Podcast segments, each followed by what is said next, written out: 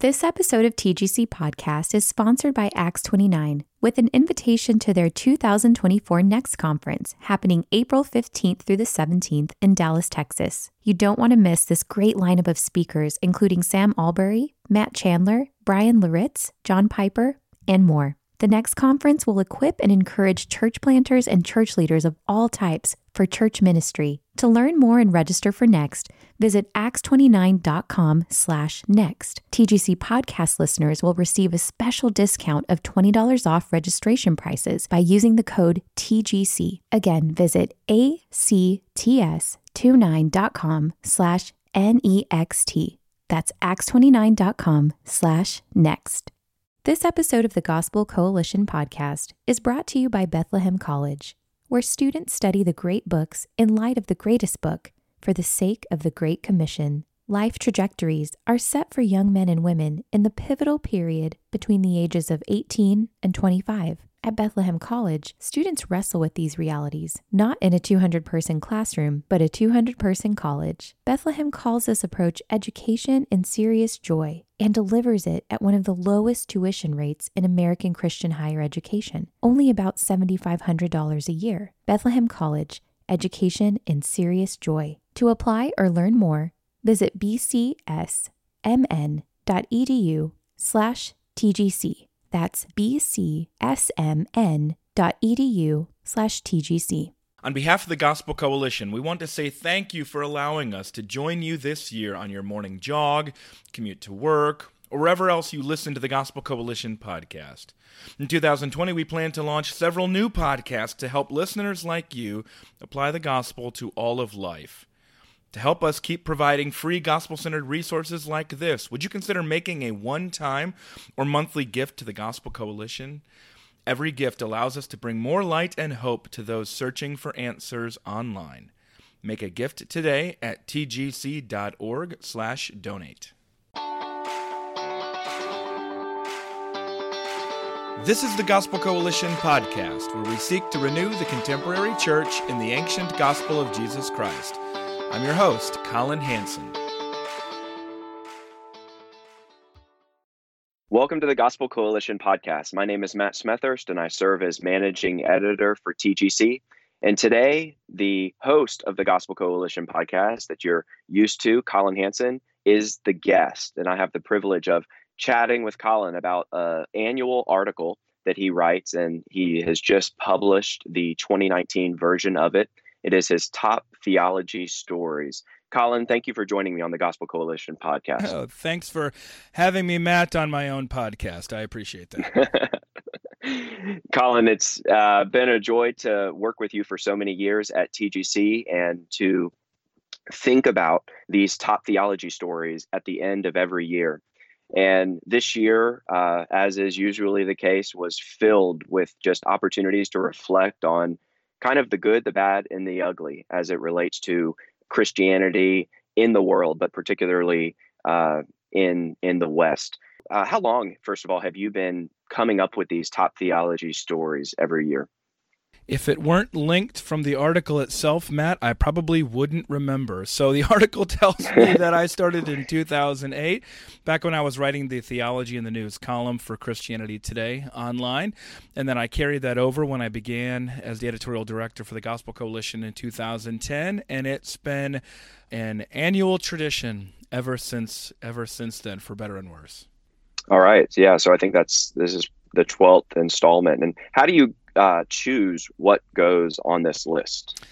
That is not an easy thing to answer, in part because there's no magic formula for this. I, I have to give a, a really strong caveat every year at the very beginning. I have to say this is an admittedly foolhardy attempt. There's a reason nobody else does this. Everybody does their best books of the year list, but nobody, uh, you know, deigns to come up with their top theology stories of the year. Even 12 years in, it is a field that I own all to myself, and that's probably simply because of my foolishness. I always have to give a caveat that it's written from the vantage point of an American who subscribes to the Gospel Coalition's confessional statement, so I have a particular vantage point. I think there has to be some truth in advertising to that. And so I don't have proximity to every single issue out there, and I'm going to judge issues differently depending on my own theological beliefs, which I think is inevitable for everybody. But again, I just want to be clear about that for folks. So uh, when you're trained in journalism school, one of the exercises you work through is news judgment and you talk about things like how big is it how new is it how many people does it affect things like that it's not a formula. There's a lot of debate around that. Different people are going to come up with different things. It's a it's a feel. It's an intuition in some ways. Although I will say, I do have a benefit at the Gospel Coalition. that benefit is that um, I get to look at statistics. I get to look at what you people, the, the listeners. I, get to see what you care about the most. Uh, not maybe what we say we want to talk about the most, but what we actually think about the most. And those mm-hmm. statistics are not necessarily foolproof. They can be they can be misleading as well. But I run through a number of things. Uh, I look through everything we've published. I look through all the statistics. I begin to compile it, and then from there, it's a little bit of sort of feel my way around, and I'll and I'll seek some input from some other people as well. Uh, though this year I didn't quite seek as much input, in part because I don't want to have to make people feel responsible for some of my mistakes or some of my particular judgments. Uh, but I, I try to be responsible with that. But you know, somebody else might end up with a different conclusion than I reached. Yeah, that's a helpful way to frame it for for folks listening, Colin. In your introduction to the piece, you you you set the scene by talking about the effectiveness of lying. What are you getting at there? Every year, Matt, I try to set the scene, as you said, for understanding some sort of trend from within the last year, something that I, am intuiting about the nature of our discourse, of of different things that emerged within the last year. And one of the things that I've picked up on is not just that there are a lot of people out there who lie, I guess, in service of truth. Like they lie saying that they're doing this for Jesus' sake. It's a little confusing to me, but I guess that's not entirely new. But here's what I'm seeing this year. It's it's effective. It's working. It's destroying people's reputations. It's harming institutions. It's confusing international readers who don't understand the different dynamics of what they're reading on social media or on websites. And so I'm wondering how do we get to this place of a sort of uh, of an epistemological crisis a crisis of truth and i know we've talked about that in the broader culture and maybe we just lagged within the church that people have picked up on the, the sort of politics of lying that if you simply lie often enough, then it's kind of hard for people to discern the difference there. And if you just continue and you keep up that volume, eventually people begin to believe that um, that that something is true, or that it just doesn't matter, or you know maybe you were right that once, and so therefore it justifies all of the other lying that's been done. But um, I, I do wonder about that of, of how theology is wielded in ungodly ways for supposedly godly ends. Mm-hmm. It's not quite something I understand, but as you'll see in this list from this last year, there's a lot in here where really it's less about I don't know how does anybody judge the actual effect of a theology news story, but you'll see that so much of the debate about interpretation and sometimes also deliberate misinformation is itself a major component to why I've judged that news story to be newsworthy for this list. Okay, so without further ado, let's go ahead and, and walk through the list. Uh, we will we will walk through it, um, starting with number ten, going going toward number one. And um, I'd love for you to just give a few sentences on at least most of these. I'm not sure if we're going to be able to hit every one, but a few sentences about the significance of the event or the story and why you chose to include it in this list in the way you did. Sound good? Yeah, let's do it. All right. Number 10, prosperity preacher takes job in Trump administration. So, is it a theology story? Well, maybe, maybe not. The story is in the debate around it. So, Paula White, joined the Trump administration. She effectively had really been as such a strong defender of the president. She had been, um, I mean, I don't know how much of a practical difference it makes for her to be in that position. But the thing that's so interesting to me about this is the way that so many prominent Southern Baptist pastors and other sort of denominational leaders whose theology would strongly reject prosperity preaching, such as that uh, from Paula White, nevertheless came to her defense. And I think uh, the way I reflect on that is to see that we all th- do this to one degree or another, but I think we're especially prone to doing that now where our theology is really secondary. I often hear Matt pastors tell me that if they get their theology wrong, a lot of people in their church wouldn't notice. But if they said the wrong thing politically, they'd get fired. Mm-hmm. So, in yeah. a lot of ways, the theology story itself is that theology has been subsumed to our political alliances. That's why I put this piece at number 10. And then number nine, are we supposed to boycott Chick fil A now? Yeah, this was a thing that came out fairly recently. So this is sort of an end of the year thing that jumped onto the list. Now you can look at from from this a couple different perspectives. One of them is from simply now you and I talked about this before, Matt, the sort of emerging theological theological consensus of progressive activists as it relates to our sexuality. Make no mistake, they are not making scientific observations. They are making mm-hmm. philosophical and theological observations about the nature of humanity, about the nature of gender, about the nature of sexuality. So we have competing theologies at work between a lot of the people who've been critical of Chick fil A and places like the Salvation Army and Fellowship of Christian Athletes that they had previously supported. But then, of course, Matt, there's also a faith and work component here, which is what is the obligation of a Christian company to begin with? Is there such a thing as the Christian chicken? As people talk about there, why do people have this sort of expectation of Chick fil A? Maybe it's simply because it's their own fault. They made us feel that way in a sort of marketing um, effort. Or it could be that perhaps we're expecting things of, let's be clear, a fast food purveyor of chicken sandwiches that really we should only be expecting of churches. Yeah, and Colin isn't isn't a lot of the story here. Not even so. I mean, there there is some disclarity on on whether or to what degree Chick Fil A caved to the pressure here. Exactly what what they were up to. Yeah. But a lot of the story is in what pre what is the precursor here? Like what is this forecasting for the future of companies who are wanting to hold the line um, in in a in a biblically faithful manner. Is that is that even tenable in our post Christian age? Right. That's that's Joe Carter's observations, writing for us that we can debate about whether or not they should have done this, or why they did this, or what's really happening.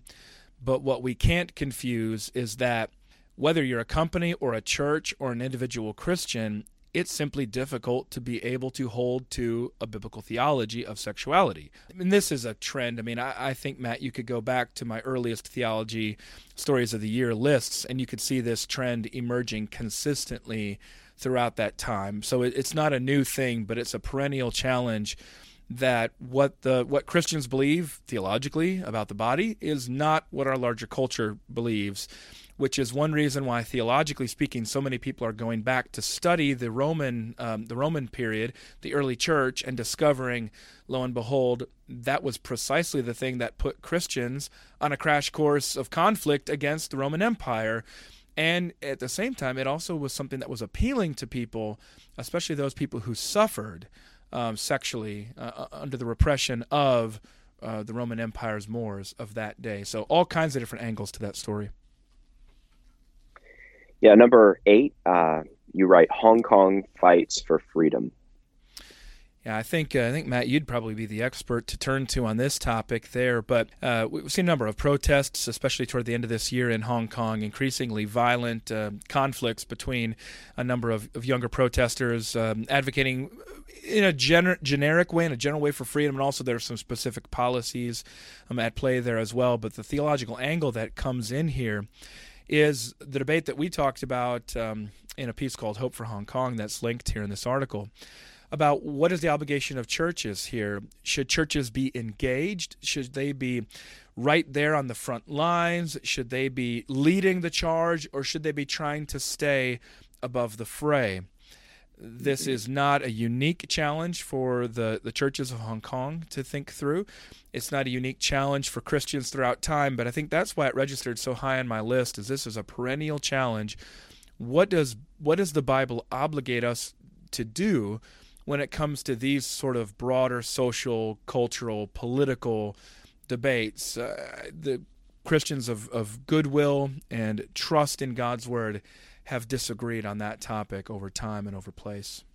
Yeah, and obviously that's a that's an unfolding story. It seems like every week or two we see we see more uh, headlines, not only from Hong Kong but also from what's going on uh, uh, with the repression of Muslims in Western China in the Xinjiang province. And so, um, any Christian who cares about the global church ought to be at least somewhat dialed into what um, many of our brothers and sisters in the faith are are facing in Hong Kong as well as in parts of China. Colin, for number seven, uh, you you wrote the Notre Dame Cathedral fire unites believers and unbelievers, Catholics and Protestants. What what are you getting at there? Yeah, this is a theology story list, so it's not just a religion story list. I would imagine this piece will be this event will figure prominently in many of the year end lists of, of news stories you, you see around the world. But the theological angle here is why were Protestants feeling this way? Why were Americans feeling this way? Why were unbelievers feeling this way? Why, why were they mourning the loss of this place? And I think it speaks to the persistent longing of for transcendence, for solidity, uh, even among unbelievers. But I think at the same time, it also speaks to the way Protestants have an implicit theology of sacred spaces. And it's one of those things, Matt, where you might have somebody say, I don't care where we worship until you're engaged in a capital campaign and until there's debate. Right. And all of a sudden, people have a lot of really strongly held, even theological assumptions about what a church should feel like, about where a church should be located. And that speaks to an often unarticulated theology of place and a theology of aesthetics that even Protestants bear, whether or not they'll admit it. Right. And and even though it's true in one sense that the church is the people, the people need a place. And if they never gather, uh, then they're not a church. Colin, on number number six, I'm sure that the United Methodists have showed up more than once before on your year-end stories, and here they show up in what I think is kind of a, a, a surprising story this year when they formally upheld uh, biblical sexuality. What do you, what do you um, see as the significance there? Yeah, somebody who grew up United Methodist, I'm often tracking these trends, but at the same time, United Methodists are still the second largest Protestant denomination in the United States behind the Southern Baptists. So, what happens within the UMC has significant ramifications, even as a mainline denomination that, in a variety of ways, does not really align with the Gospel Coalition. But insofar as we do share with our evangelical brothers and sisters in the United Methodist Church this view of, of biblical sexuality, it's a significant story for us. Mm, but the particular angle that I'm looking at here uh, theologically speaking, is the emergence of the majority world. That's another one of those trends that's not new, and it's not going to stop, probably, Matt, for as long as you and I are working in this or some other position. Uh, the real trendsetters here have been the majority world leaders within the UMC. They're the ones who have the numbers, and they're going to continue to have the numbers to be able to vote on these policies. And so you have these massive megachurches in, in the United States, including some that are pretty liberal and certainly revisionist when it comes to biblical sexuality. But ultimately, they're not the ones who wield the power because they can't change the votes. And I did, though, specifically say formally upheld because it remains to be seen, and perhaps it'll be left um, left to 2020 to sort out. What are these more liberal or left leaning revisionist churches going to do? Because we still see the mm-hmm. policy on the books, but that hasn't stopped them year after year after year from trying to change it. So, does this mean they leave? Does this mean they splinter in a number of different directions?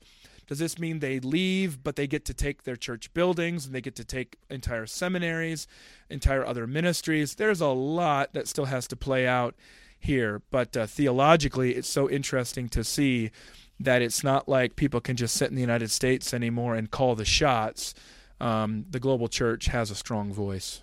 You mentioned the United Methodists are the second largest Protestant denomination. The first is highlighted in number five. You write sex abuse in SBC sparks broader debate over gender roles. Yeah, I don't know, Matt, how exactly those two things are connected, but they are somehow. That that that much is obvious. So you have the sort of um, reporting turn that started about 20 years ago with the Boston Globe and the Roman Catholic Church, the sort of spotlight of reporters looking at sexual abuse within the institutions of American life. And that's one thing I do want to make clear.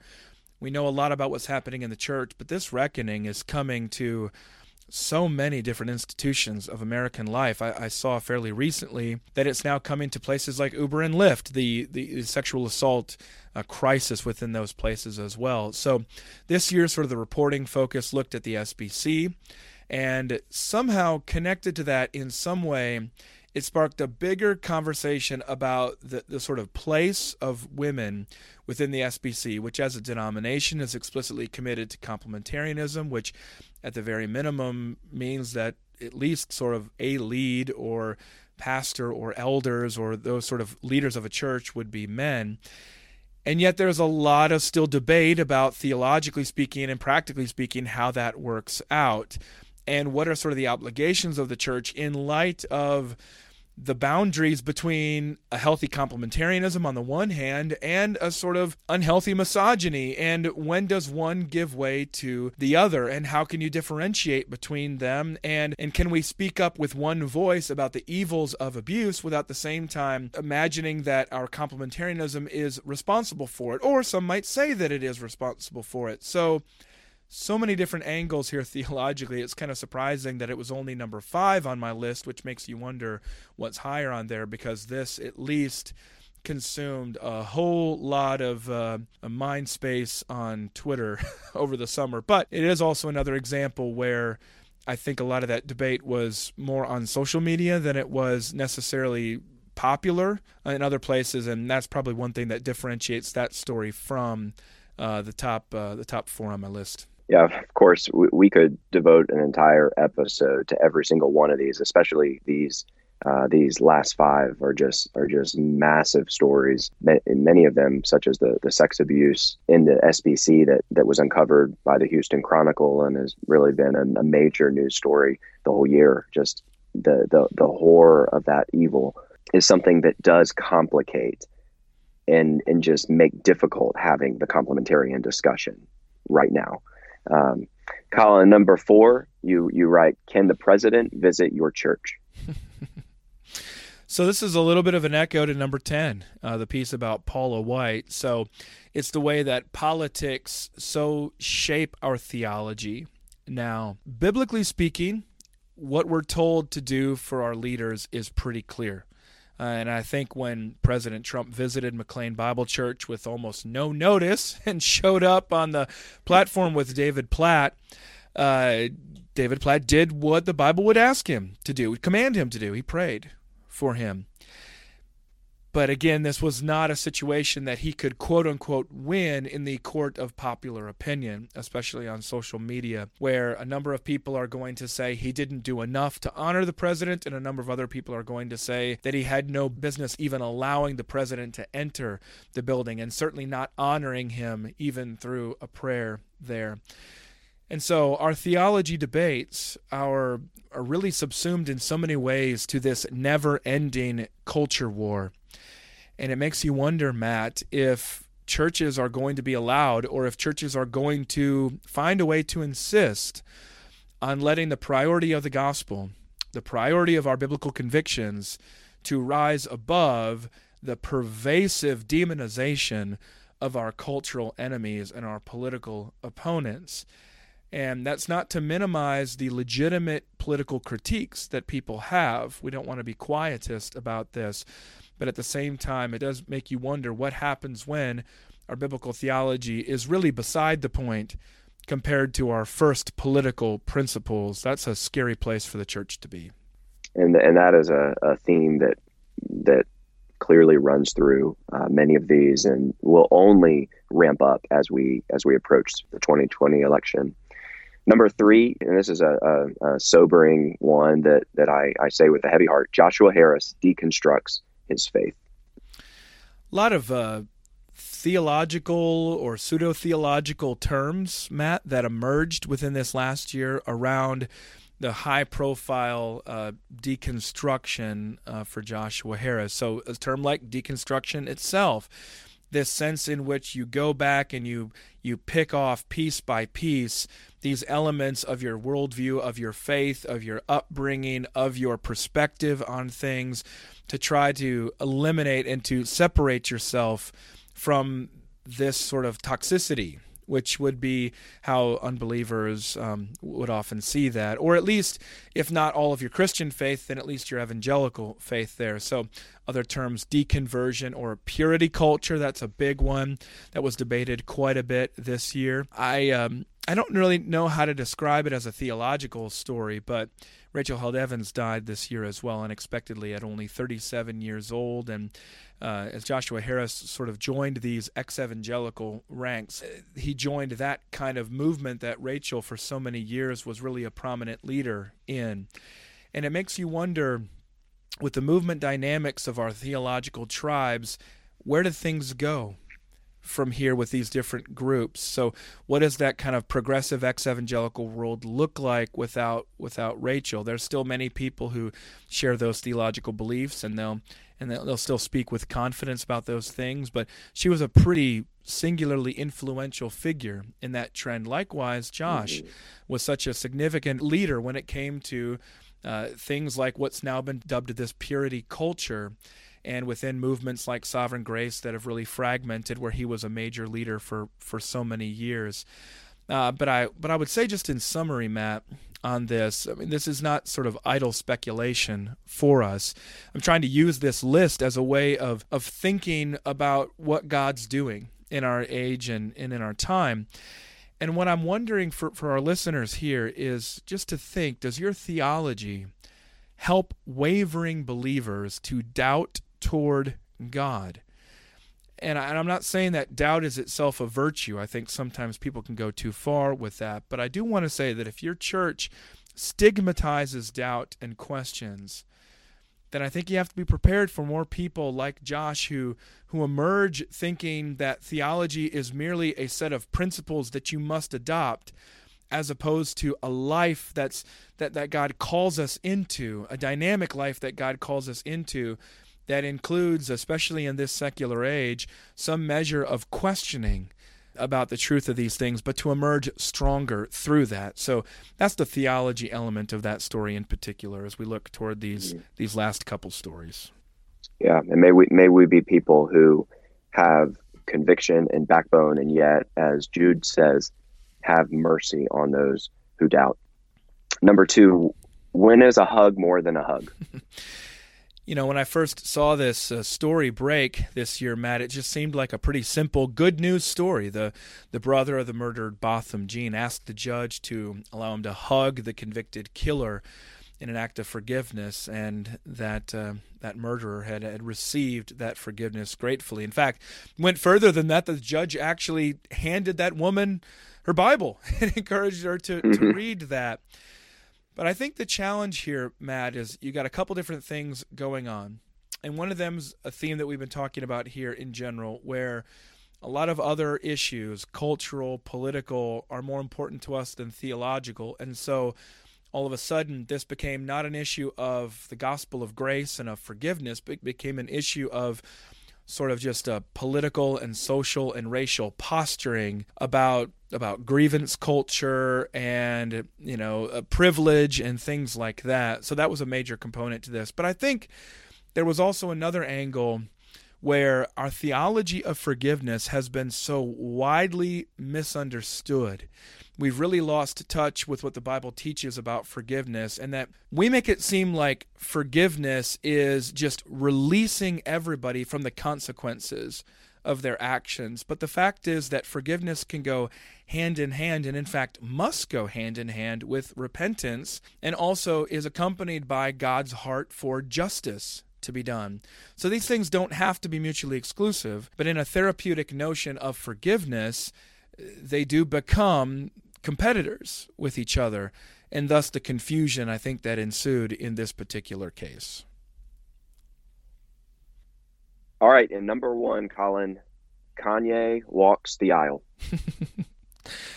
yeah, I was with you, Matt, the the first time I'd heard a rumor about this, and you can recall I saw somebody post on the Gospel Coalition's Facebook page that Kanye had enrolled at the Master's Seminary. And I remember walking back, it was with all of our editors, and I joked, Can you guys believe this? I just saw the most ridiculous thing. And do you remember how everybody reacted to it, Matt? Did we think it was a Babylon Bee article? no, no. Everybody was like, "Oh yeah, I've heard the same thing." oh.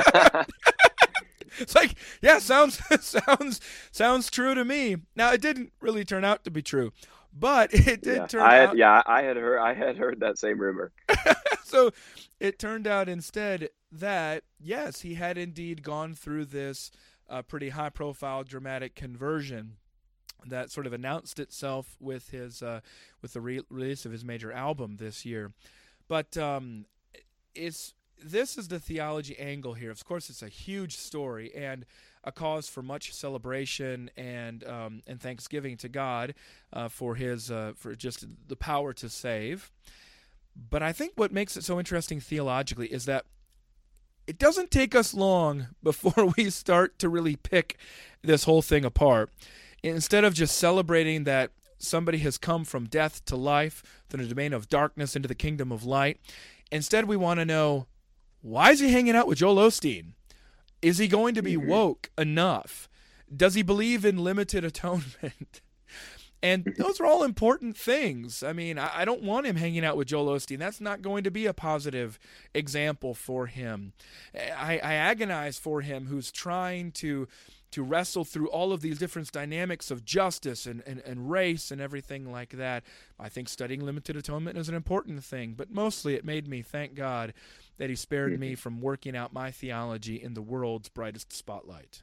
Yeah, and there's that's no denying that Kanye has made a career on being a provocateur and a loose cannon, and he he has said some irresponsible things. There's no doubt about it. But uh, if if God has indeed changed his heart and the Holy Spirit is indwelling him, then, then I would hope that we could all join the angels in celebrating his new life, but also praying that God would preserve him, like you said, on such a prominent stage where I certainly am happy that I didn't have to live out, especially my early years, um, in, in, the in the limelight. Well, Colin, thank you for giving us a quick uh, survey of this, and I would I would encourage readers to check out the article that we've just published at TGC. It is titled uh, My Top 10 Theology Stories of 2019 by Colin Hansen. So thanks, Colin, for sitting on the other side of the, the table today and, and uh, talking with me. Thank you for putting so much thought into this list and to, into all the work that you do for us here at TGC. Uh, I know you want to say one more thing before we wrap up on this last podcast of the year. Yeah, thank you, Matt. It's just really fun to be able to talk through this with you and a privilege to be able to work with you every day uh, very closely on, on all of this at, at, the Gospel Coalition. Well, it seems kind of strange just sitting here in my office at uh, Beeson Divinity School in Birmingham, Alabama, just sort of staring off into nothing. But I feel like I have a, a special connection with the folks who listen to the Gospel Coalition podcast and have listened to it for many years as I've been privileged to be the host and where I've had the privilege of, of doing so many interviews. It's just really been an honor and I'm I'm grateful to all those people who have come up to me and and thanked me for that, for a specific interview that we did or for a, talk that we ran or for a conversation that we moderated. This is really one of the most enjoyable parts of my job as the editorial director. And so I'm signing off for this year of, of 2019 from the Gospel Coalition podcast, but I'm also signing off from the Gospel Coalition podcast permanently. We've got a number of changes coming to the Gospel Coalition with our podcasts in the upcoming year. Changes that I think you're going to be very excited for. If you're a fan of what we've been doing with our podcast at TGC, this is all good news for you. The good news is that we're just going to be doing a lot more with our new network of podcasts. So you can expect an announcement of that very, very, very soon including uh, one thing I want you to be looking out for in particular is that these interviews that I've been doing uh, for all these years, we're going to put them on their own podcast going forward, which is really exciting. So if that's um, one of the things that you look forward to on the Gospel Coalition podcast, there's a lot more of that to come. So instead of uh, a monthly pattern, of those interviews, we're actually aiming now for a weekly pattern. So you're going to get a lot more of that. So if you like hearing from me, and, and more importantly, if you like hearing from what God's doing in a lot of the people uh, who are in the news and who are writing books and are making a difference for the kingdom of God out there in the world, then I would just um, encourage you to to subscribe to that podcast as we launch that in 2020. But one last word before uh, before I before I hang up on the Gospel Coalition podcast, I want to thank. Uh, uh, my my friend and colleague Betsy Childs Howard for her incredible work all these years. She's still going to be working on, on various aspects of the Gospel Coalition podcast. Certainly, she's going to be helping me uh, with this other new podcast. She's got some other uh, changes going on in her life uh, that will necessitate some further changes. But mainly, I just just wanted to say thank you to her. Publicly, wanted to acknowledge her for her excellent work on on helping with the content and with the scheduling and with all of the behind the scenes production, editing, uh, my mistakes on this podcast. She's done amazing, remarkable work, and she's just been an absolute joy to work with all those years. So, for all of you out there who've been listening uh, she deserves much of, of your appreciation as well for that. So it's, it's just been it's been a privilege on the Gospel Coalition podcast. I hope you'll keep listening as we seek to renew the contemporary church in the ancient gospel of Jesus Christ.